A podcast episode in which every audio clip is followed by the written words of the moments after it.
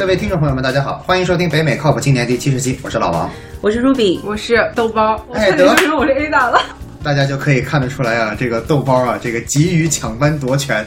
那么大家听到了我跟 Ruby 的嗓音呢，就知道啊，我们这期节目是跟吐槽有关系的。没错，上一次呢，我们已经成功的吐槽了美国的食品安全，然后呢，我们也被观众成功的吐槽了，说明啊，我们这个功课做的还不到位啊，我们要认真检讨，提高自己的知识水平。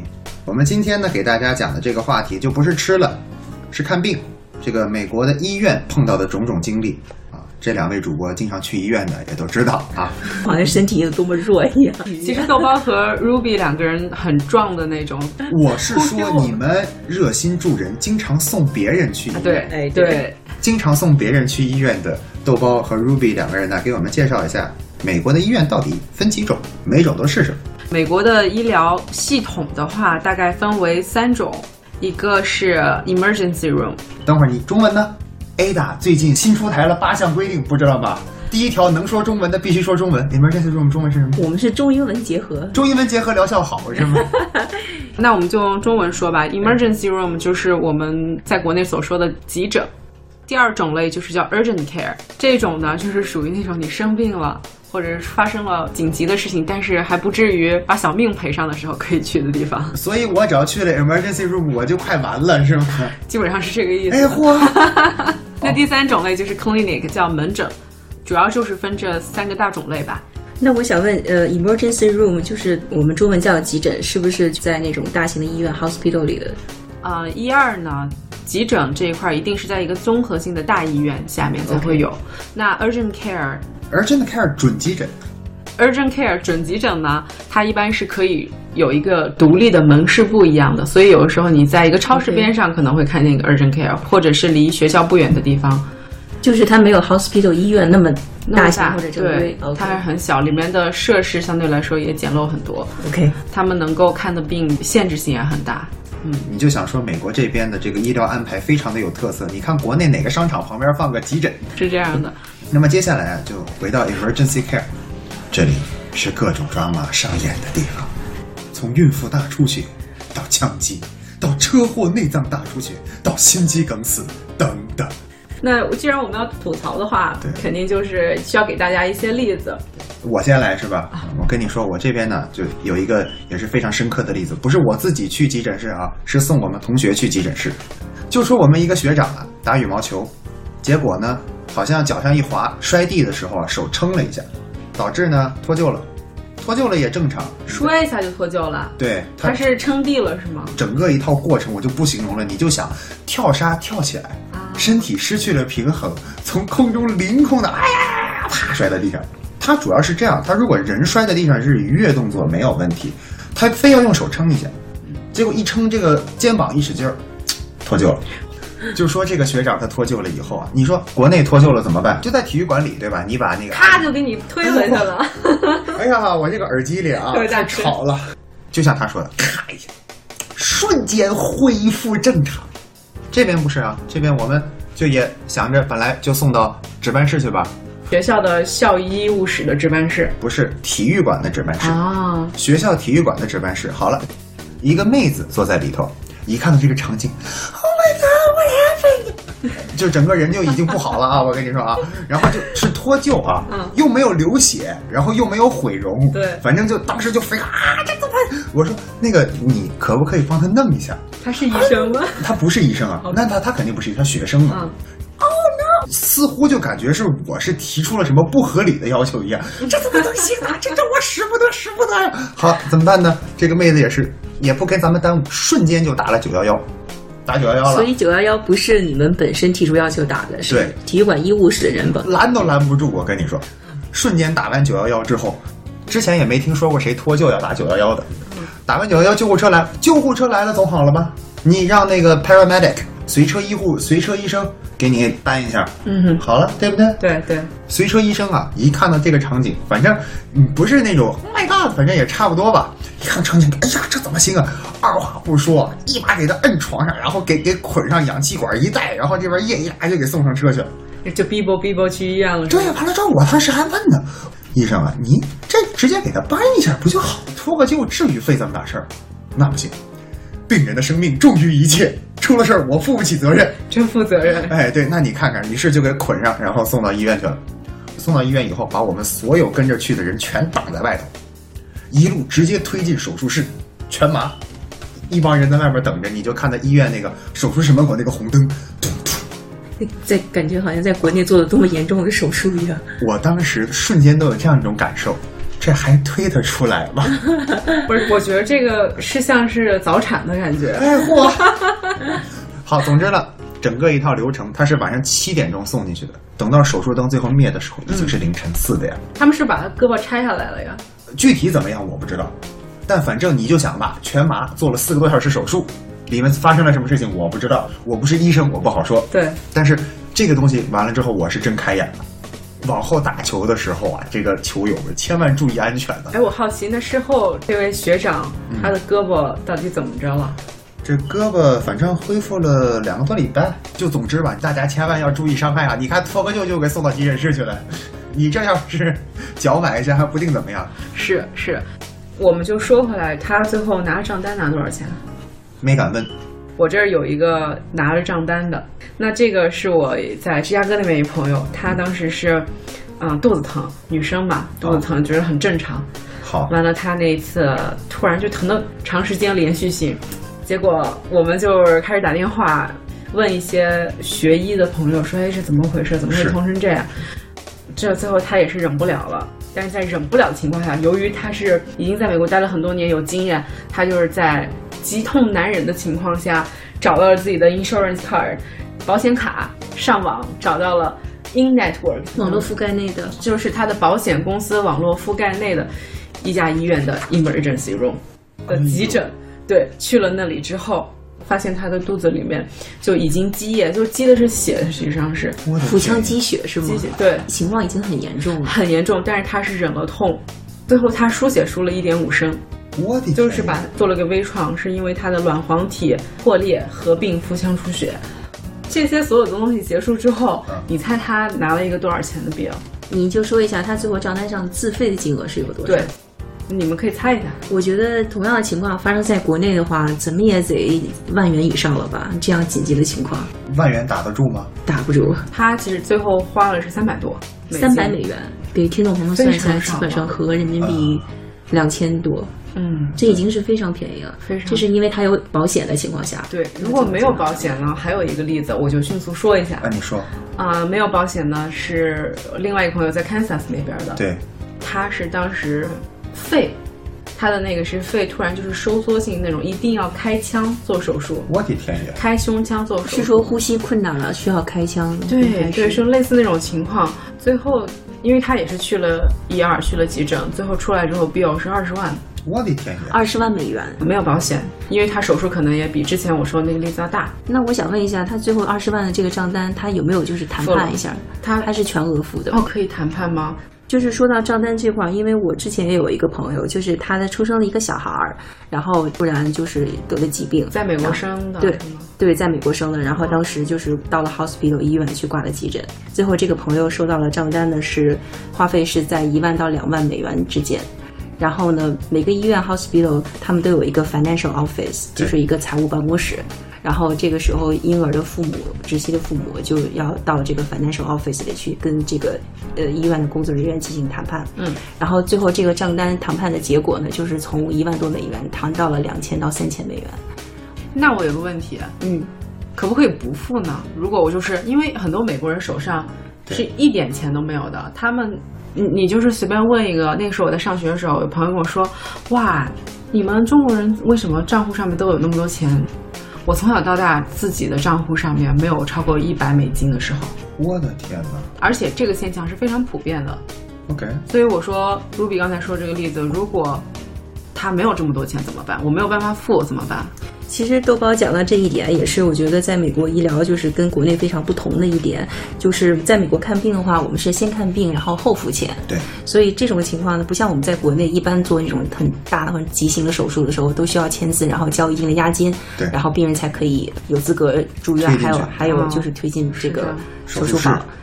但是在美国的话呢，看病是呃是以病人的生命危险来第一任务，所以他们可以先治病，然后不一定先交钱。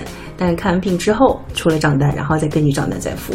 但是这种福利制度呢，同时也衍生了另外一个问题，就是很多病人他没有钱支付这个医疗的费用，对对，因为然后很多人就来看了病之后，可能选择了不付费，然后就变成了一种逃单的现象。对吓我一跳！我还他说很多病人看完病之后就选择了自杀，好容易给好容易给看好了，我跟你说。浪费一下国家资源，然后再选择自杀，这个人 Ruby Ruby 说到这一点，那我们就可以嗯、呃大概聊一下，因为美国在一九八六年的时候，它制定了一个条例，叫《急诊治疗和临产就医法》，它就是规定，凡是没有医疗保险，又不在老年医疗照顾和低收入以及残障人士辅助计划之内的话，你要是生病了，嗯。你去医院之后，医生是必须要来治你的病。嗯，没错，嗯、这个钱什么的东西呢，再说。再说，对，你因为它是要求不得因为病人的国籍、你的居留身份或者是是支付能力。去歧视病人。那这点就是说，即便你是非法移民或者没有任何身份，黑在美国，你只要生病了，你去医院你都可以，就有人会给你治。就必须挂急诊，还得对你不可以去门诊，这是肯定的。对对对门诊约都约不了。对对。那也就是在美国，基本上所有的医院还有这种急诊机构都是在这个法律的管辖之下。嗯，它算是一个条例吧，至少你要是生病了，你可以去。但是这至于付不付钱呢，就不一定。我记得那个罗罗姆尼，就是上一届跟跟奥巴马一起竞选的，对竞选的那个总统，他当时他说了一句话，印象特别深。美国为什么需要医疗保险制度？我们已经有一个很完善的急诊制度，只要你生了病的人，你去急诊就行了。哎得，就是让你这个是急诊室自生自灭的。对这句话说出来之后，当时就成了一个笑柄。对呀、你作为总统候选人怎么能这么说话呢？对，实际上没有医疗保险的人，大部分都是穷人，低收入家庭，他才会没有额外的钱去支付医疗保险，或者他没有一个很好的工作单位给他提供医疗保险很好的医疗保险。对，所以他这句话说出来之后，大家都惊了。其实这也是一个美国医疗制度的弊端。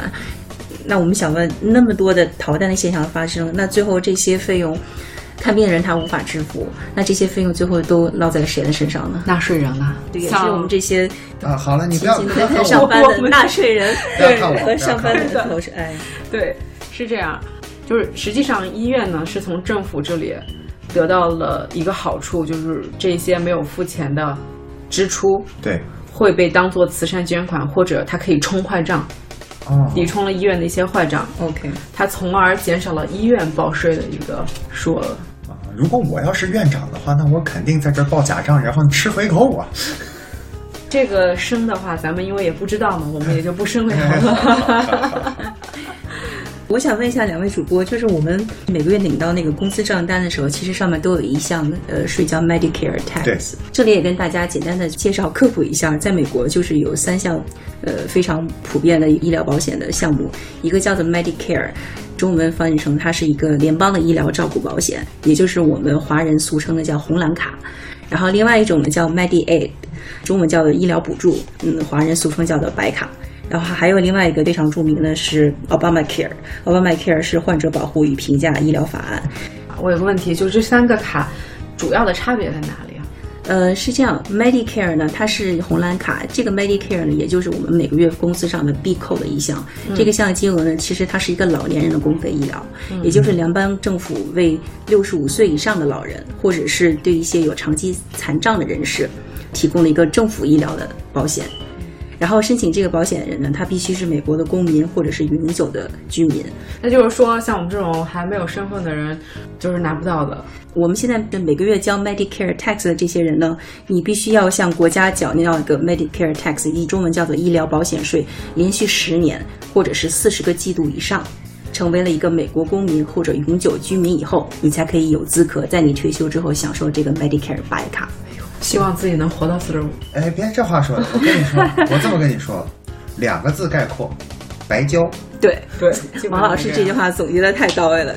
哎呀，都叫我老师啊，真不敢当啊！哎呀，我们如果不交到十年或者四十季度以上的话，不成为美国公民或者永久居民的话，我们这个 Medicare tax 是基本上白交了。那么另外一种呢，我听说的有一些来到美国海外生子的这些家庭，他们会用到的是 Medicaid，叫白卡。你说的海外生子是说从国内专门到美国来生小孩的，对对我有听说一些在美国海外西海岸这边很多啦。对，我们这可以再单开一一期节目，我们以后会单聊一下。对对。这个具体是什么样的名字，我们今天就不透露了。对啊，对，我们暂时不透露。嗯，或者是在美国有很多低收入的家庭呢，他会申请这个 Medicaid，中文叫做医疗补助，是我们俗称的白卡。白卡嗯这个白卡呢，是为一些低收入的家庭提供的一种联邦或者是州的政府的一个计划案，主要提供给低收入的美国公民或者是合法的移民，然后其个人或者是家庭的这个年收入必须要低于每一个州公布的那个贫困线的标准。那么这个标准的话，个人的或者是家庭的财产，包括你的汽车啦、你的住房啊，还有你各种银行存款的账户啊，是不能超过一个特定的标准的。而且每个州的政府都会对这个保险参加的人每年进行一个审核，考察他的收入还有他的资产变动的情况。一旦超标的话，就会取消投保人的投保资格。这工作量很大呀，如果他每年都审一次的话，没错，所以申请白卡的人对于他每年的年收入的标准是非常严格的，不达到这个标准的话是没有资格申请白卡。这其实有点不公平，你知道吗？因为有的人刚刚过这条线，但是他就拿不到；有的人差那么一点儿就超过这条线，但是他就能享受这些。把工作辞了。豆包说的这一点，就让我想起了一个例子。以前有一个朋友脱口秀上看了一个玩笑说，你，看到一个正常的在 Subway 上班的人，嗯，他的冰箱打开，他的冰箱是空的。他每个月正常的上班，他为国家交纳税务，交 Medicare tax，但是打开他的冰箱是空的。而一个不上班的一个人，是收入低于每个州的这个、呃、贫困线。的贫困线的，但是打开他的冰箱是满的。为什么？就是因为他可以领到 food stamp 粮票。粮票，对。对，美国这边还口粮票这个东西，以后我们可以再 吐一吐。对，这个是美国现在现存的一个现象，就是勤勤恳恳上班的人，他每个月交纳的税务，但是可能大部分税务都用在了这些公立医疗啊，还有补助的这上面。这有点感觉像福利非常好的北欧，可是然并卵。哎哎哎，怎么说话？八项规定第二条，不能使用粗话脏话。是那么还有另外一种最近呃也是炒得比较沸沸扬扬的，叫奥巴马 Care，就是奥巴马医疗法案呢，是美国总统奥巴马先生在二零一零年签署了一个联邦法。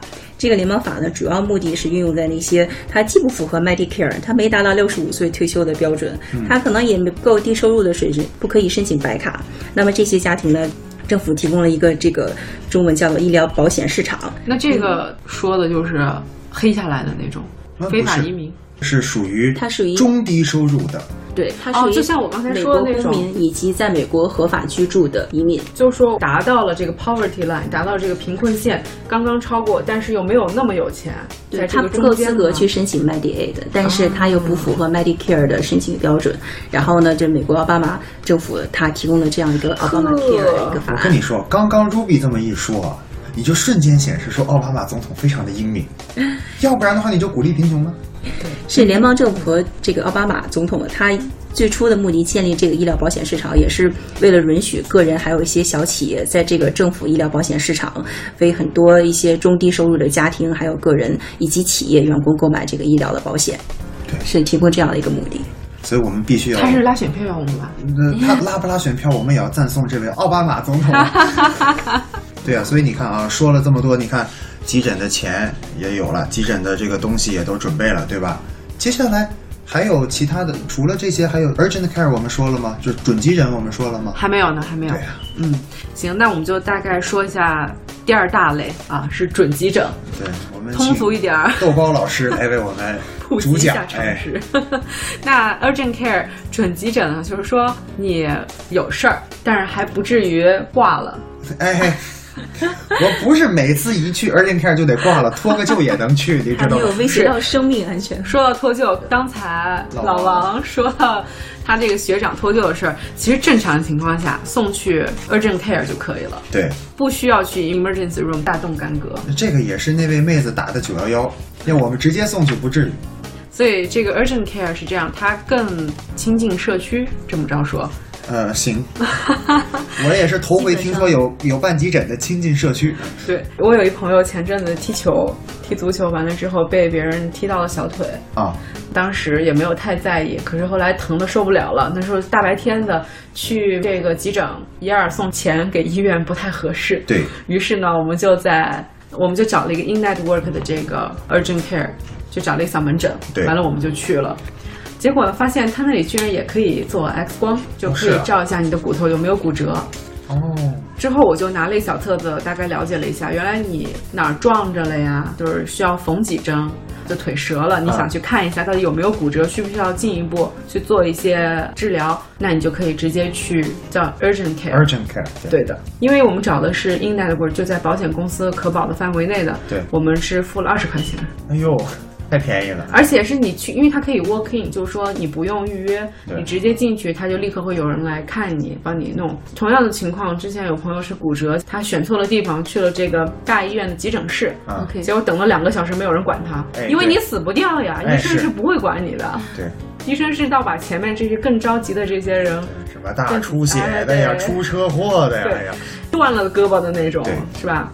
把他们这些人处理完了之后，才会来看你这种没有生命危险。所以以后大家如果在这边遇到这类似的需要缝个针啊、拍个片儿看一下怎么回事，头疼脑热拉肚子，不要去急诊室，一定要去这种门诊半急诊室。对，除非你知道自己的头疼脑热意味着什么，否则的话，还是我们先从 urgent care 做起。对的，对的。如果真的是非常严重的情况，你即便去了 urgent care，那里的人也会给你打九幺幺。然后还给你折回急诊，还耽误时间。对，嗯，所说所以要首先对自己整个身体有一个了解，然后呢，平时经常锻炼。多吃水果，保证睡眠。经常去健身房。哎，我的天呀！是的，尽量不要生病。说一下门诊，那就门诊这一块儿，Ruby 有没有什么经历呢？呃，我倒是没有去过专科的门诊，但是我的确去过校医院的门诊。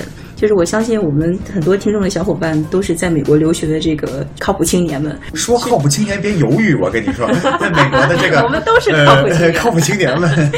呃，是这样，在美国的留学的国际学生呢，一般的都是根据学校的要求是需要购买医疗保险。强制性购买。强制性购买医疗保险的。那么我最初是以国际学生的身份来进入美国，然后我在购买保险之后呢，我有一段很奇葩的去小医院的看病的经历。是有一次某天的下午，突然我觉得我的小腹的右下侧，就是我大腿根的内侧很疼痛，然后而且是那种火烧火燎的疼。然后那是我第一次利用校医院的资源，天边有紫微星，然后我就去了校医院。现在校医院以后，我自己很慌张，而且大家都知道，去美国校医院很头疼的一件事情就是你需要说英文，对而身体很多部位的英文呢，对于我们来说是需要靠查字典，然后我从来都是一手拿着那个有道翻译，一手跟医生聊天儿。对我一般也是拿着手机翻译的软件，然后给医生看。然后我当时已经心里很慌张了，告诉我说的结论是有可能子宫是有炎症。他摸了你还是怎么着？他摸了我的大腿根的内侧，然后根据我疼痛感，他调整了一下位置，觉得有可能是子宫位置有炎症。然后当时也给我做了一个尿检，但是尿检的结果一二十四小时以后才会看到。当天他给我开了消炎药，看第二天尿检的结果，然后再做进一步的诊断。嗯，自从他跟我说了这子宫有了炎症之后，我这一晚上都没有睡好觉。我是会很担心啊。对，我就觉得我心情异常沉重，我怎么这子宫还发现了什么问题？然后一晚上都没有睡着，就是在吃他给我的消炎药。结果第二天早上吃完了消炎药以后呢，我刚睡醒就接到这个医院的紧急电话，那个医生给我打电话。告诉我的第一件事情就是说，你先停止吃那个消炎药，然后第二句话就告诉我说，你要赶快回到医院。然后，于是我起床以后洗漱，就赶快回到了医院。回到医院以后呢，医生告诉我说，我的尿检结果正常，我并没有发炎。然后呢，我自己就纳闷了，那我没有发炎，你给我开消炎药，我吃了一整天，二十四小时吃了三四片消炎药。那最终我的结果是什么？什么引起我的疼痛呢？这个时候医生他就说你等一下，然后他就出去给我请了另外两个医生，三个医生在那个门诊室里面给我会诊。然后三个医生诊断，最后结果发现，原来是我之前的一个星期运动过度，或者是某拉伤了是吗某一个大幅度的动作，造成了我大腿根内侧的肌肉拉伤。你看，这医生不靠谱，害得 Ruby 吃错药了，对对不对？等于说我白吃了两个一天的消炎药。他告诉我最终的诊断结果是肌肉拉伤之后呢，也没给我开任何的药，就告诉我回去好好休息，不要过度锻炼就好了。他们其实挺负责的，对会立刻告诉你说什么结果。我豆包他对病人负责的的另外一个那个现象是，我觉得他们的医术也有待考察。是这样，是这样。我一般校医院的医生，因为我也看过嘛，他们特别擅长 pull out data，就是一定要打开电脑，然后进入他们的数据数据库开始搜这个嗯 keyword。我就我就想说啊，这你看美国这边自动化程度这么高，类似这种这校医院这个医生的这个级别就不用人坐在那儿，对他完全就是电脑嘛，关键字一搜索，哗出来一个结果，来吃消炎药，就就就吃错药了。没错，而且他吃多了就算了，完了我我的经历是，反正他给我的药可应该是对的吧，但是并不管用。就是同样的问题，就是皮肤方面的嘛。我在国内的时候，去那医院，医生就是看了一眼，就迅速扫了一眼，咔给我写了一个，哎，你去用去拿点硫磺膏，然后过了就是大概用了两周好了。我在这边去了一共去了三四次医院，用了前前后后弄了小半年，然病了，哎，好没 有好什么用处。我就我就这么跟你说，真的是没有用，这个就治不了。对这个不能怪他，说不定美国医生他不知道有硫磺。啊，有有有，我的那个就是他给我的药这个成分里面是有这个东西的，哦但是他那个药就是不管用，说说明硫磺剂量太少。有可能。哎，我们中国人还是比较我猜抗毒性比较高一点，我觉得凡是用量都要大一点，比较狠，我猜的啊，万一这个听众朋友里面有里面有学医的，你不要吐槽我。一定有，一定有。哎下一次就听不见老王的声音了。我也给开除了。对我当时也是出了这个医院门，不知道我自己应该是高兴啊还是不高兴。我高兴的是呢，我自己没什么大问题对；然后我不高兴的是，我觉得这有一个汗颜的这个校医院的救援激励。当然，说到校医院，我也是想跟小伙伴们分享一下，其实很多国际学生我们都是。购买了这个学校的医疗保险，那既然有保险的话，那校医院的资源我们还是要充分利用的。呃，比如说我们日常的一些处方药啊，就是一些感冒药啊，或者一些外伤涂抹的药啊，然后消炎药，我甚至还开过高血压药，这种药都可以去校 校医院的 pharmacy 都可以开的。我非常钦佩你的坦诚。当然我现在已经好了，但是之前的时候因为体重过重，所以就是影响了血压。我跟 Ruby 去医院基本上都是因为体重过重，啊对 身体太好了。呃，现在已经不受这个问题的困扰了。然后可以给大家做一个价格的对比，就是我记得当时去校医院 pharmacy 开这个一瓶药是每个月的药剂是五美元左右。就是合人民币三十多块钱，啊这已经在国内已经算非常便宜的药价了。对。然后我问过我那个药剂师，他说同样的一瓶药在校外的呃购买的话，大概在七十到八十美元左右。它是有保险的，是因为我有国际学生的保险，所以这个价格已经很便宜了。嗯，然后除此之外呢，就是很多学校的 health center 健康中心都可以做一些最基本的身体的检查，比如说血类啊、尿类啊，甚至 X 光这种基本的检查都是可以做的。我做过一些基本的检查，就是价格也是在二十到三十美元左右，这个价格绝对要比你自费在校外做的话要便宜很多。嗯，所以建议一些就是有学校保险这些学生们呢，可以充分的利用校医院这个资源。对，嗯而且校医院有个特色，就是如果你们这个学校的医学院本身很好的话，有综合性的那种大医院，那那就更好了。你可以不分门诊、急诊和这个办急诊，你什么事儿都可以去，没错，而且拿到账单都会非常的少，就大概几十块钱，你就能解决所有的问题。是对嗯，而且校医院的很多大部分的就是专科医生呢，也是可以电话预约的。啊，嗯，而且预约的时间的话，要比你去校外一些门诊的时间要短一些。我都我在学校时都没想过到外面去看病，太贵了。对，是啊。是有保险还是要好好利用。嗯，对哎呀，说了这么多，我们反正也恭祝各位听众啊身体健康，我们也叮尽量不生病。哎，尽量，不生病，吃的健康一点。对，这生了病了，大家都知道啊，没准儿你生了病了，你自己遭了罪了，花了钱了不说，结果出来之后自己还成为一槽点，没错，你你你说这图什么许的呢？这个又回到了我们最后的宣传平台的环节啊，我说话跟丫头很不一样，希望大家理解。最后呢，我们还是要宣传一下我们的平台。我们有微信公共账号“北美靠谱青年”，回复“听友群”就可以得到 Q 二码，扫描 Q 二码就可能加入我们的听友群，可以跟大家聊天扯淡。除了微信平台，我们还有 Podcast、微博，都是搜索“北美靠谱青年”就能找到我们。如果大家有具体的对节目的想法，也欢迎大家发邮件到八零 talkshow at gmail dot com，八零是数字的八零。最后，欢迎大家收听我们的节目，我们下期节目再见。再见。再见。